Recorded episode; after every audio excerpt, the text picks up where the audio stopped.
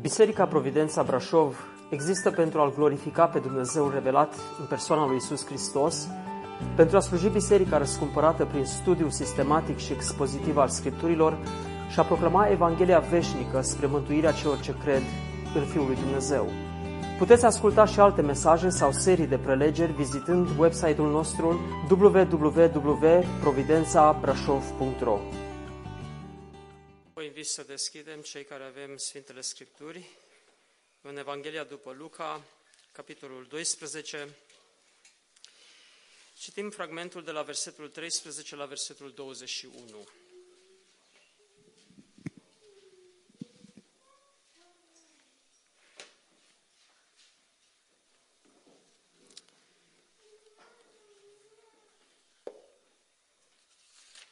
Evanghelia după Luca, capitolul 12, de la versetul 13. Unul din mulțime a zis lui Isus: Învățătorule, spune fratelui meu să împartă cu mine moștenirea noastră. Omule, i-a răspuns Isus, cine m-a pus pe mine judecător sau împărțitor peste voi? Apoi le-a zis, vedeți și păziți-vă de orice fel de lăcomie de bani, căci viața cuiva nu stă în belșugul avuției lui. Și le-a spus pilda aceasta. Țarina unui om bogat rodise mult și el se gândea în sine și zicea, ce voi face fiindcă nu mai am loc unde să-mi strâng roadele. Iată, a zis el, ce voi face. Îmi voi strica grânarele și voi zidi altele mai mari. Acolo voi strânge toate roadele și bunătățile mele și voi zice sufletului meu, suflete, ai multe bunătăți strânse pentru mulți ani. Odihnește-te, mănâncă, bia și veselește-te. Dar Dumnezeu i-a zis, nebunule, chiar în noaptea aceasta ți se va cere înapoi sufletul și lucrurile pe care le-ai pregătit, ale cui vor fi. Tot așa este și cu cel ce își adună comori pentru el și nu se îmbogățește față de Dumnezeu. Amin. Vă rog să luați locurile.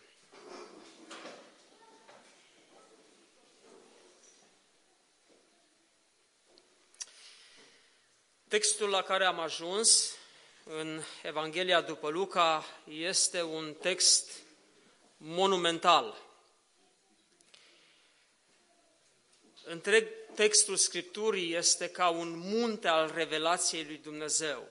Dar din vreme în vreme, când citești, cuvântul, ai sentimentul că ajungi pe niște, pe niște piscuri și vezi ceva mai departe. Ai o perspectivă mai amplă asupra adevărului pe care Dumnezeu îl descoperă.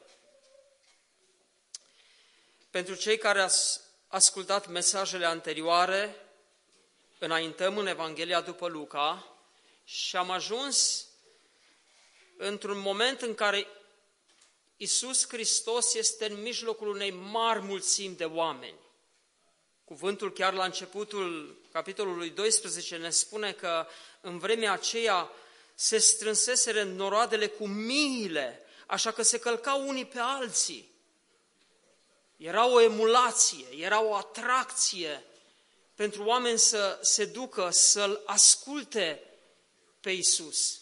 Societatea evreiască era o societate eminamente religioasă și când se ridica câte un profet sau câte un om pe care ei îl uh, simțeau ca fiind un profet al Domnului, mulțimea se ducea și îl asculta. Așa s-a întâmplat cu Ioan Botezătorul, care a început să predice de-a lungul râului Iordan. Ne spune că mulțimile din Ierusalim, din Iudeia și din toate împrejurimile ieșau la Ioan la râul Iordan, ascultau mesajul lui, mărturiseau păcatele și erau botezați de Ioan în râul Iordan. În cazul Domnului Isus, eu cred că situația era chiar mai amplă, era mai multă mulțime care venea să-l asculte. Cu siguranță, dacă luăm în calcul și vindecările pe care le făceau, minunile pe care le făceau, le făcea Domnul Isus, ne dăm seama ce era acolo. O mare mulțime. Dar așa cum am spus, și în dățile trecute, dacă noi am fi impresionați de mulțimi și am avea sentimentul că mulțimile sunt un indicator al succesului, Domnul Isus nu era deloc impresionat de acest lucru. Din potrivă, ne spune cuvântul că El știa ce este în inima omului.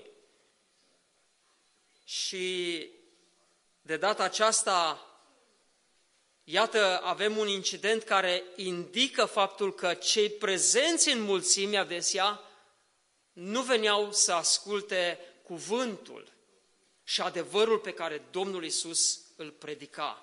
Mesajul venit de la Dumnezeu prin întruparea Lui. El însuși fiind Logosul, cuvântul lui Dumnezeu. Și iată, în mijlocul uh, acestei mulțimi, în timp ce Domnul Isus le vorbește celor care erau prezenți, deodată unul din mulțime, spontan, îl întrerupe pe Isus și îi cere un lucru, total neobișnuit uh, de ceea ce se spunea. Isus vorbea de niște lucruri grave, serioase. Le spusese să se păzească de aluatul fariseilor, care este fățărnicia. Un avertisment foarte, foarte grav, serios, un imperativ. Și apoi legat de această problemă a aluatului fariseilor, care pe de o parte era învățătura lor uh, nebiblică, nescripturală, și pe de altă parte era fățărnicia lor, duplicitatea lor, că ei învățau, dar nu trăiau, Domnul le vorbește despre păcatul care nu poate fi iertat. Există un păcat care nu poate să fie iertat. Și acest păcat Isus îl numește hula sau blasfemia împotriva Duhului Sfânt. Și am văzut data trecută că acest păcat este păcatul respingerii adevărului lui Dumnezeu, păcatul necredinței. Orice argument, orice dovadă a faptului că Isus Hristos este Fiul lui Dumnezeu, Mântuitorul, singurul Mântuitor, este respins sistematic.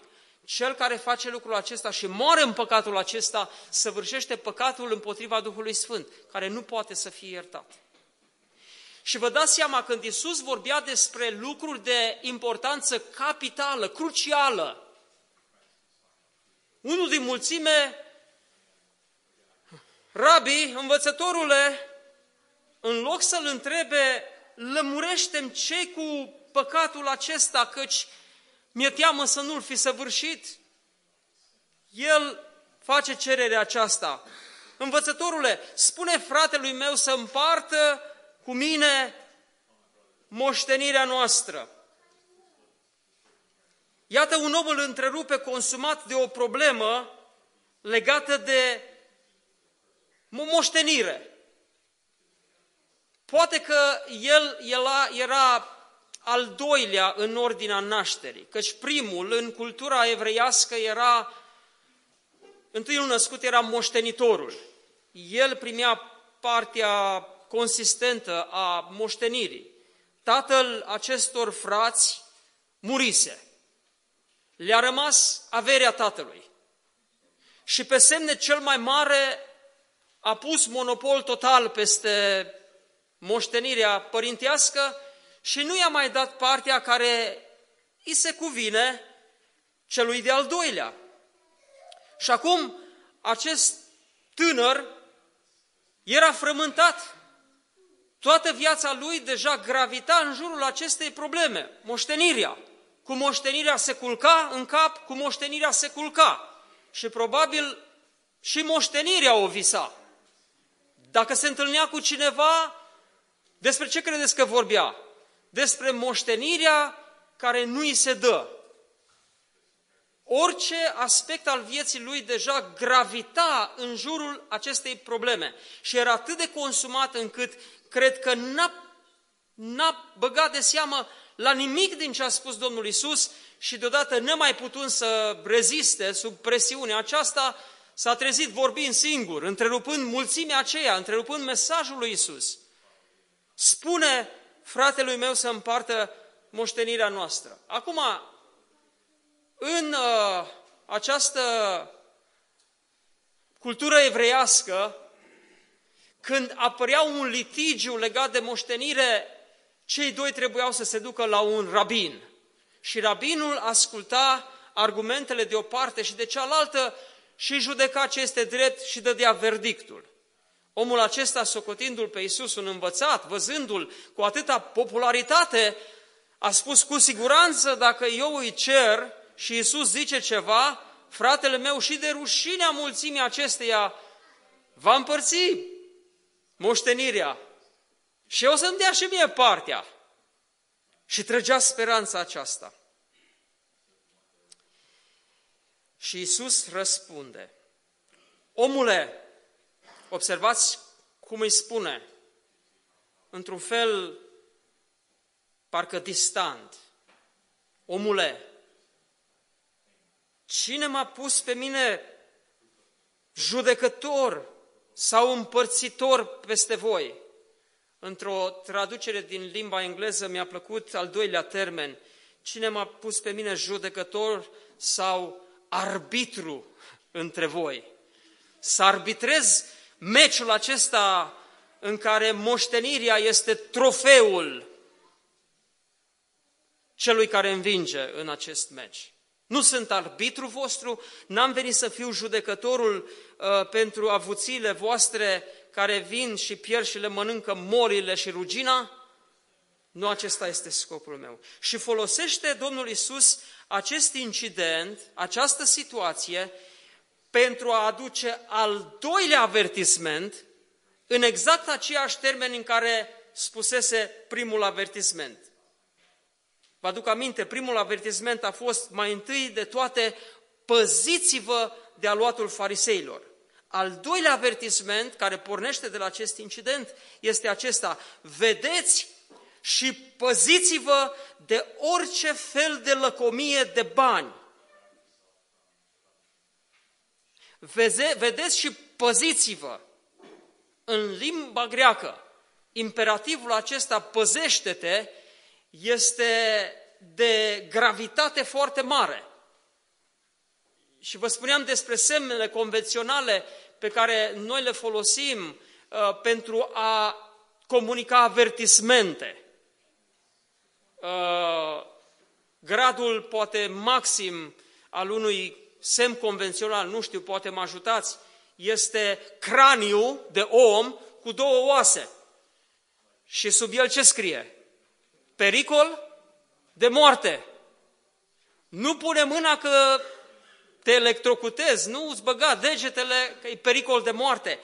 Cam cu acest sens vine și acest avertisment. Vedeți și păziți-vă de orice fel de lăcomie de bani. Și continuă Domnul Isus, scoțând în evidență un principiu, căci viața cuiva nu stă în belșugul avuției lor în belșugul avuției lui. E bine, în dimineața aceasta vorbim despre bani. Vă plac banii? Iubiți banii? De la bun început vreau să înțelegem problema nu stă în bani. Nu banii sunt problema problema subliniată de Domnul Isus este lăcomia de bani. Și zice Domnul Isus, vedeți și păziți-vă de orice fel de lăcomie de bani. Cu alte cuvinte, de orice formă în care lăcomia de bani se poate manifesta. Cum se poate manifesta lăcomia de bani?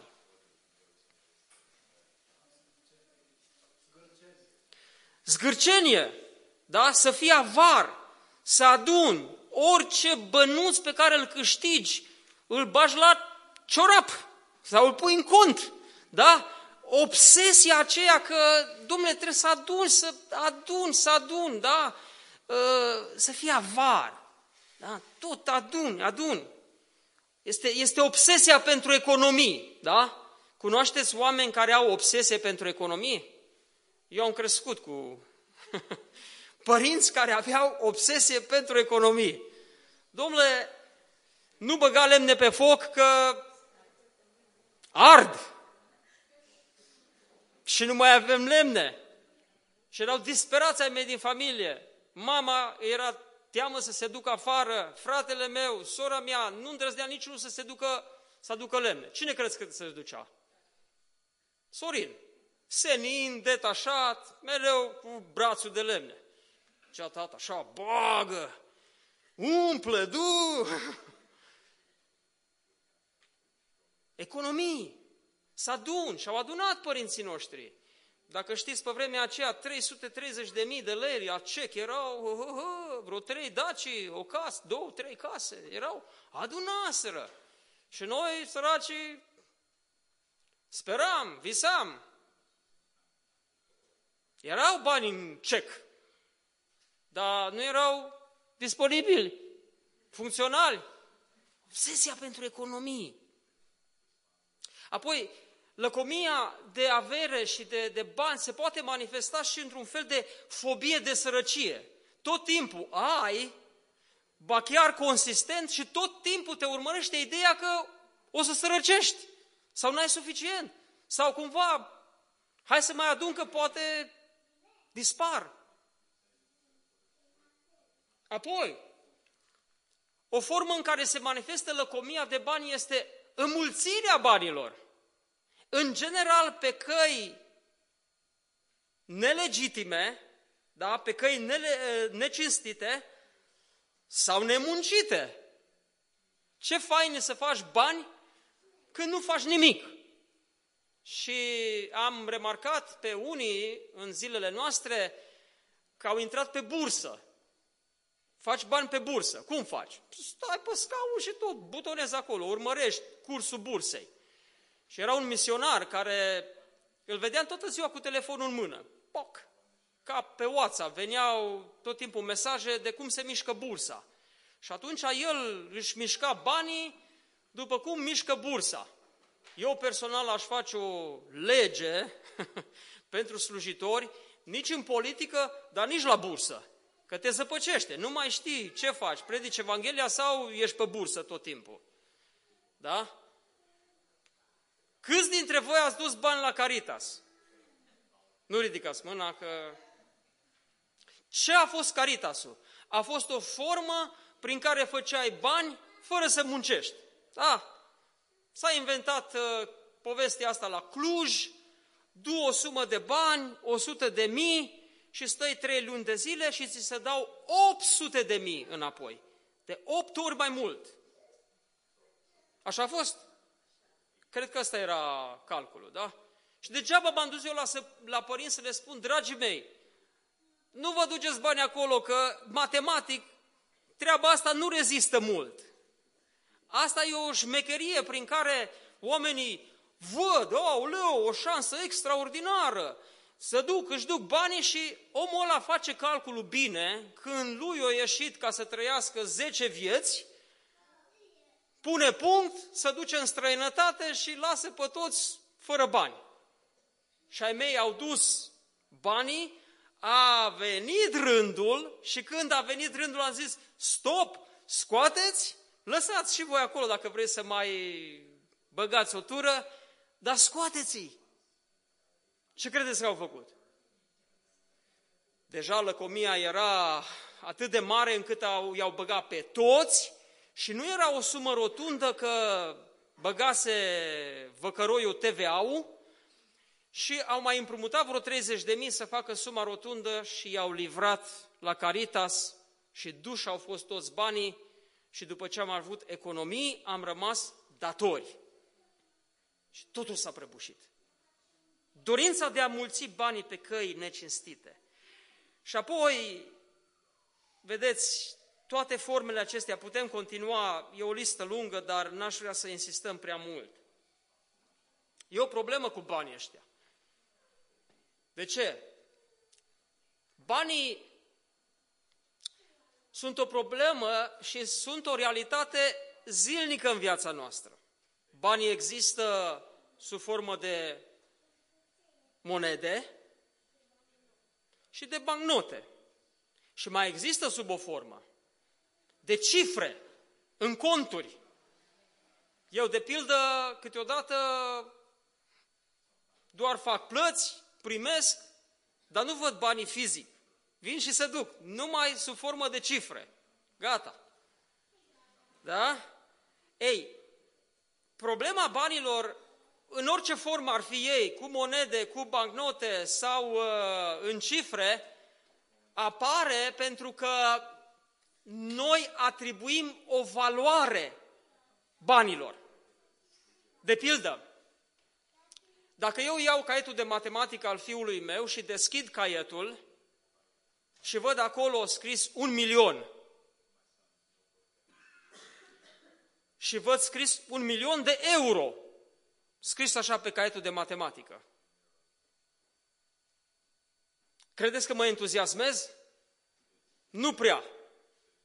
E, altă treabă ar fi dacă îmi deschid contul, computerul, intru pe internet banking și deodată văd acolo un milion de euro. E, acolo deja e altă poveste. De ce? Știu că în spatele acelei cifre este o valoare echivalentă cu un milion de euro. Banii sunt un vector al, al unei valori. Reprezintă o valoare. De exemplu, dacă v-aș lua pe toți și a merge la o expoziție uh, aici sau în, știu eu, hai să zicem Viena sau uh, Londra, da? undeva unde se organizează o expoziție de artă și se vând obiecte de artă. Ne ducem cu toții acolo și ne uităm, ne luăm bani cu noi să avem, da? Și ne uităm la tablou. Și este scos un tablou, te uiți la tablou, nu înțelegi nimic din el, e așa, cum zic copiii, fârcălit, adică desenat așa.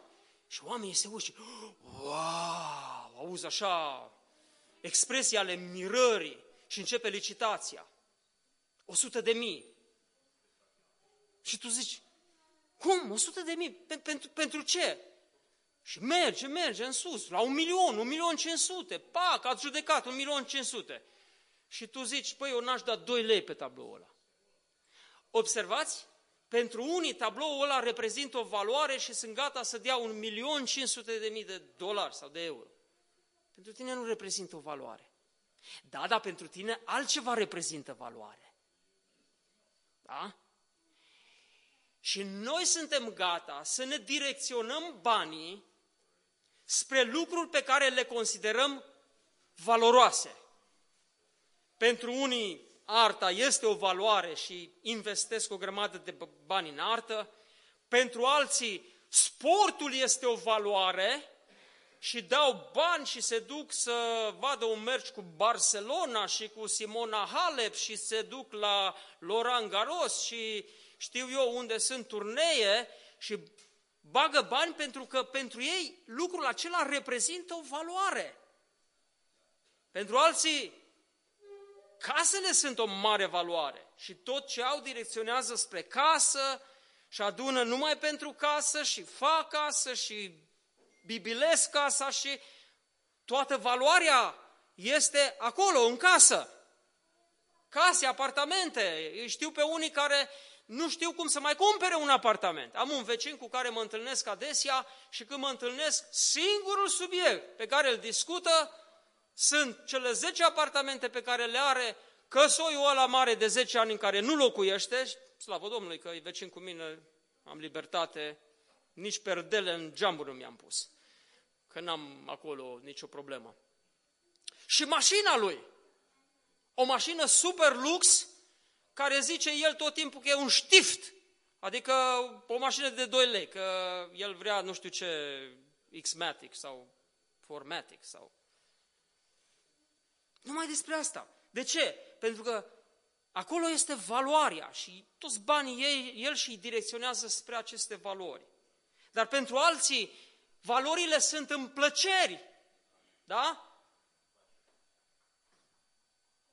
Păcănelele. Știți ce sunt păcănelele? E un termen jargon, da? Te duci acolo și stai la mașina aia și bom, bom, bom, te bagi, bagi, bagi. De ce?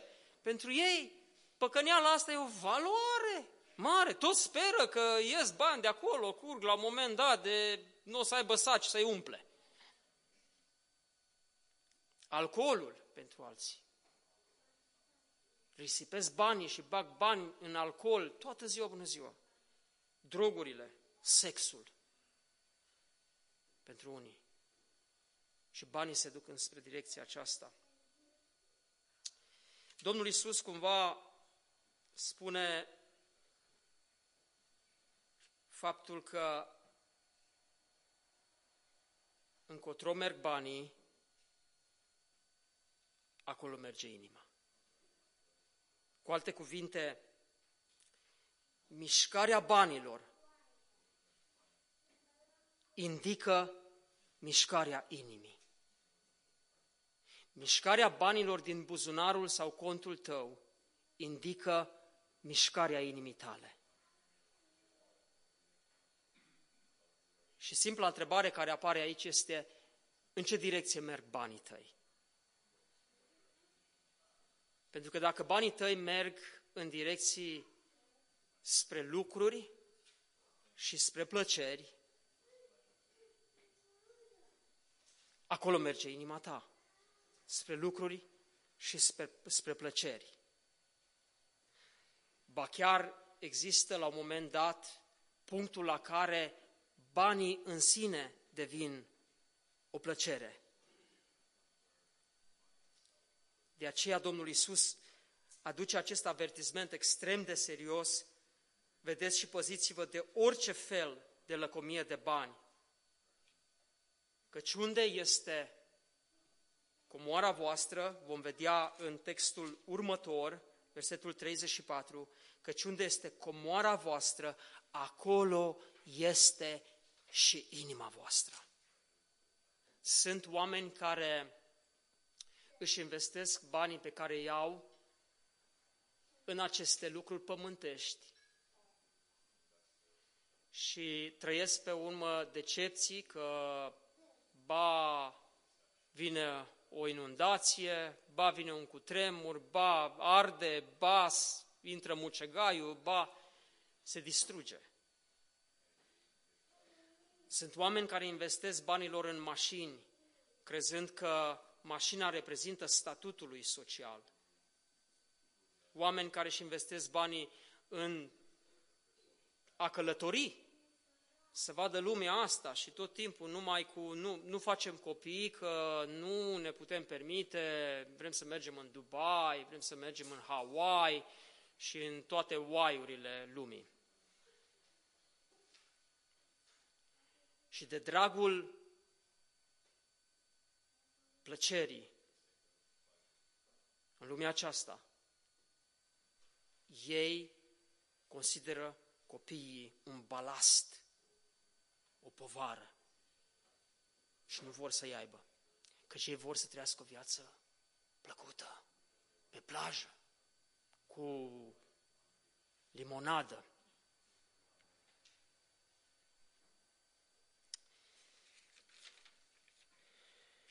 De ce să ne păzim?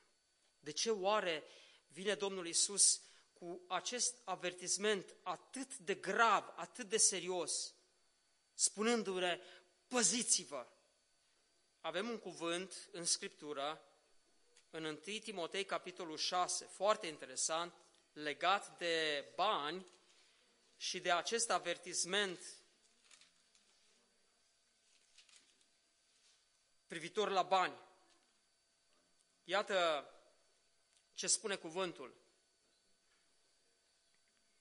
Haideți să citim de la versetul 7, 1 uh, Timotei, capitolul 6. Iată ce spune Pavel, tânărului Timotei, îl învață ca un părinte, ca un mentor. Căci noi n-am adus nimic în lume și nici nu putem să luăm cu noi nimic din ea. Auziți? N-am adus nimic și nu putem lua nimic din ea. Venim cu mâinile goale și plecăm cu mâinile goale. Da? Pot să pună ei în sicriul nostru monede și hârtii de 100 de lei și hârtiile alea putrezesc odată cu oasele noastre. N-am adus nimic în lume, nici nu putem să luăm cu noi nimic din ea. Dacă avem dar cu ce să ne hrănim și ce să îmbrăcăm, ne va fi de ajuns. Adică, dacă avem nevoile de bază asigurate, este suficient pentru noi. Cei ce vor să se îmbogățească, din potrivă, cad în ispită, în laț și în multe pofte nesăbuite și vătămătoare, care cufundă pe oameni în prăpăt și pierzare. Auziți? Cât de serios vorbește și Pavel despre problema asta al lăcomiei de bani? Și aici concluzia la versetul 10, căci iubirea de bani este rădăcina tuturor relelor și unii care au umblat după ea au rătăcit de la credință și s-au străpuns singuri cu o mulțime de chinuri. Ce limbaj!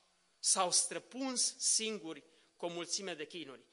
Știți din ce context ia Pavel această metaforă? S-au străpuns singuri. În vremea aceea nu erau pistoale, nu erau arme de foc. Dacă voiai să spui, să spui capă zilelor, pui pistolul la tâmplă și poc, ai tras și într-o secundă ai finalizat-o. Oamenii care voiau să se sinucidă trebuiau să ia sabia și să se străpungă singuri. Domnule, trebuie să ai putere să te străpungi singur. A fost o vreme când uh, am cunoscut împreună cu soția o tânără și încercam să o aducem pe calea Domnului. Și deodată am constatat că este o problemă, o problemă de posesie demonică. Și s-a întâmplat un incident la un moment dat acasă, la ea, pentru că nu-l suporta pe cumnatul ei, a luat cuțitul și și l-a înfipt de două ori în burtă.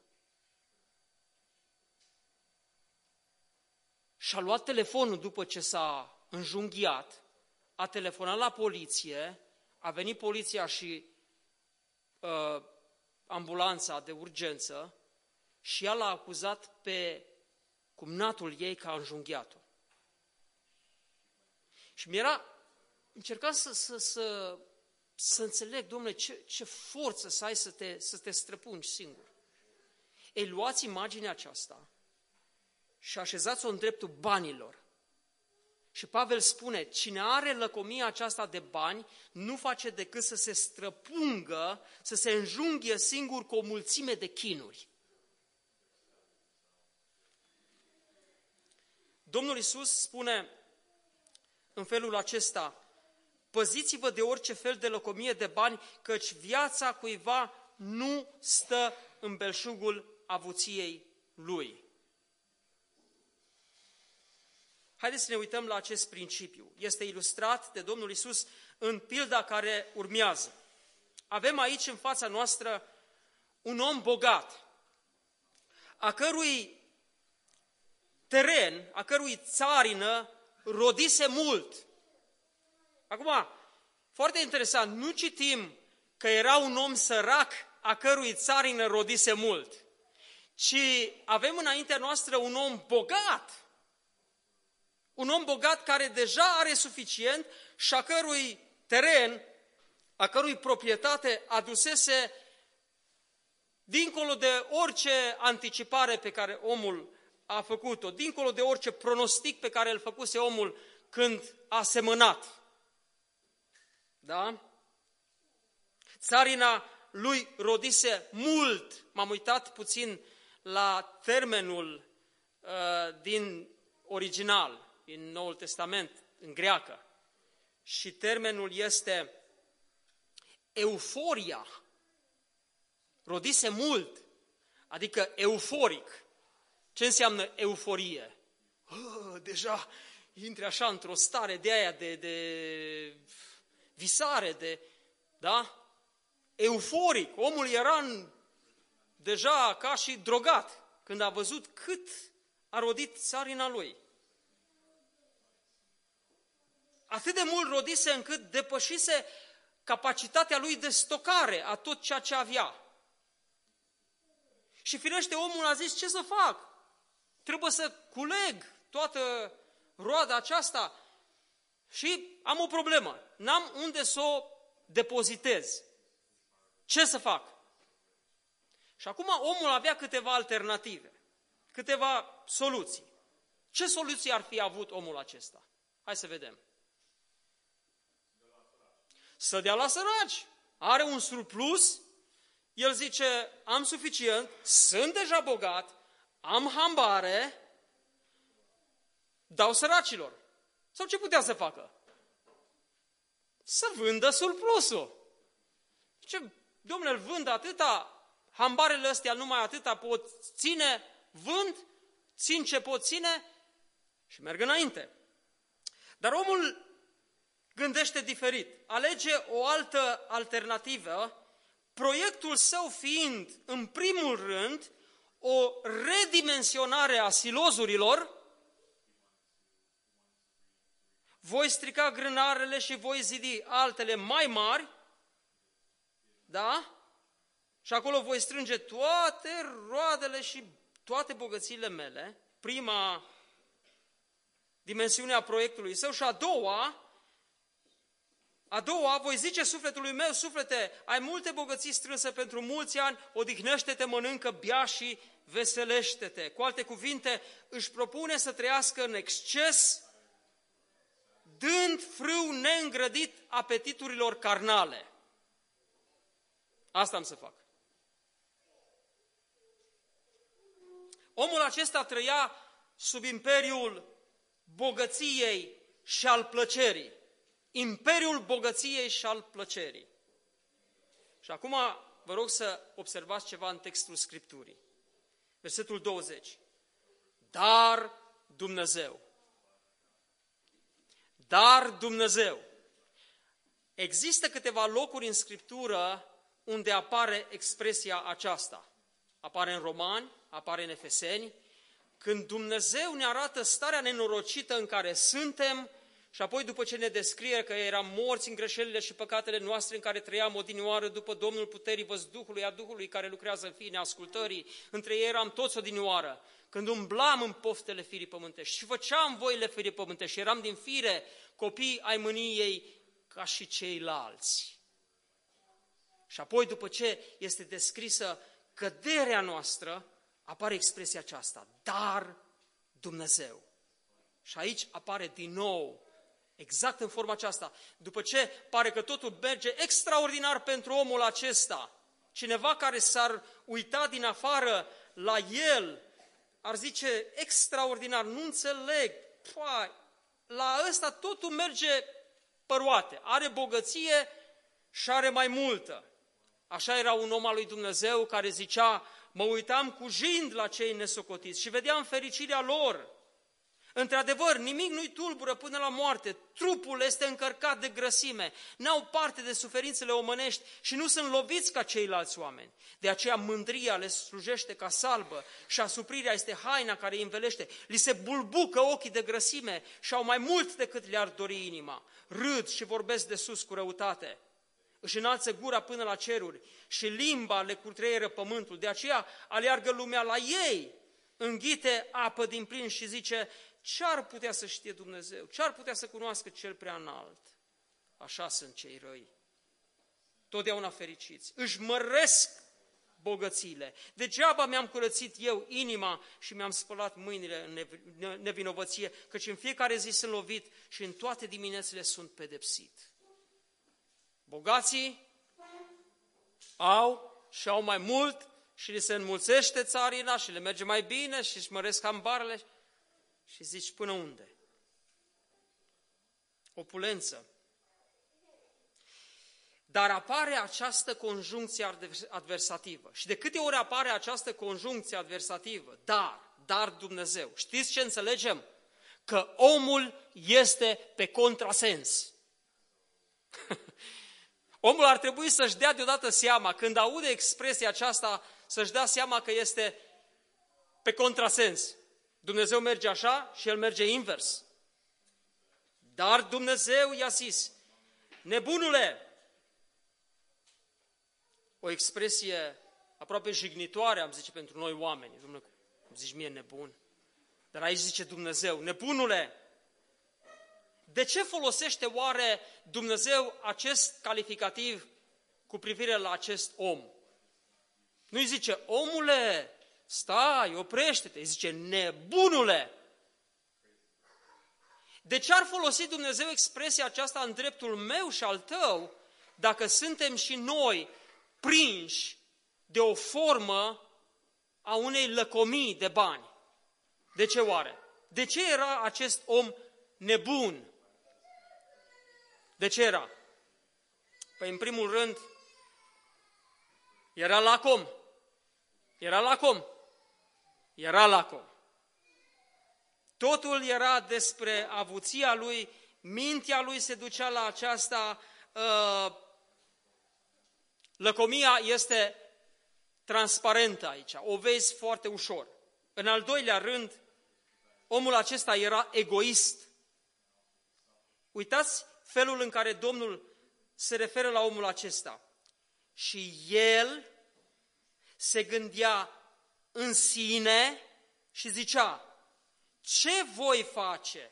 Fiindcă nu mai am loc unde să-mi strâng eu să-mi strâng roadele.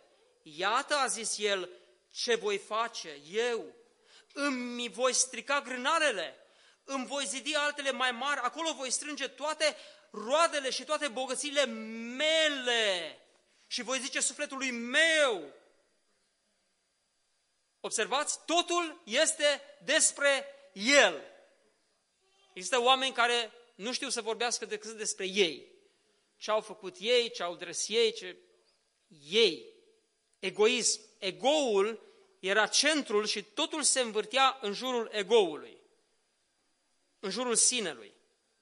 Până și gândirea era în sine, nu se consulta cu alții. Nu-L întreba pe Dumnezeu, nu întreba pe nimeni, în sine se gândea. Și apoi era și avar, aducea, aduna comor pentru el, da? tot timpul. Însă, dincolo de aceste trei caracteristici, lăcomie, egoism și avariție, omul acesta face două greșeli fundamentale pe care oricare dintre noi le poate face. Care sunt acestea? Prima, credea că viața stă în belșugul avuției. Credea că viața lui stă în belșugul avuției primul principiu pe care Domnul Isus îl sublinează înainte să spună pilda. Și al doilea lucru, credea că al doilea lucru, aduna comor pentru el și nu se îmbogățea față de Dumnezeu. Credea că viața stă în belșugul avuției și aduna comor pentru el și nu se îmbogățea față de Dumnezeu. E bine, ce credea omul acesta și ce credea? Credea că viața stă în belșugul avuției. Credea că a fi este egal cu a avea. Ceea ce el este, este ceea ce el are. Asta credea. Și atunci ce făcea? Căci gândirea trece la acțiune. Ce făcea? Se îmbogățea față de el și nu se îmbogățea față de Dumnezeu. Ei bine, în concluzie, avertismentul vine în direcția fiecăruia dintre noi care suntem vulnerabili la lăcomia de bani în multiplele forme și în dreptul nostru care putem cădea în aceste două erori. Să credem că ceea ce noi avem reprezintă statutul nostru. Și a doua greșeală, crezând lucrul acesta, să adunăm pentru noi și să nu ne îmbogățim față de Dumnezeu. Bun, frate, veți spune, și ce să facem acum? Să dăm tot ce avem și să aducem la biserică? Asta este soluția? Asta vrei să spui tu? Nu, Domnul Isus nu acest lucru îl urmărește. Acest lucru Domnul Isus l-a spus doar în situația sau condiția în care lăcomia de bani reprezenta un pericol pentru eternitatea cuiva. Tânărului bogat i-a spus într-adevăr, du-te, vinde tot ce ai, dă la săraci și urmează-mă. Sau în alt text, vei avea o comoară în ceruri. Aceluia i-a spus să vândă tot ce are. De ce? Pentru că știa că comoara lui, banii lui, reprezenta un pericol enorm. Deja îl separase de împărăția lui Dumnezeu. Ce trebuie să facem noi? Simplu este să ne uităm la acest avertisment. Păziți-vă de orice formă de lăcomie de bani, de orice fel de lăcomie de bani. Începeți să vedeți adevăratele valori și nu valorile perisabile ale vieții. Investiți în ceea ce este etern, nu în ce este trecător. Au fost oameni care au fost bogați și au înțeles că pentru ei bogăția este un mare pericol. Și au luat uneori decizii atât de șocante pentru oamenii din jur, încât oamenii au zis că sunt nebuni. Au vândut tot, au dat și au mers pe câmpul de misiune.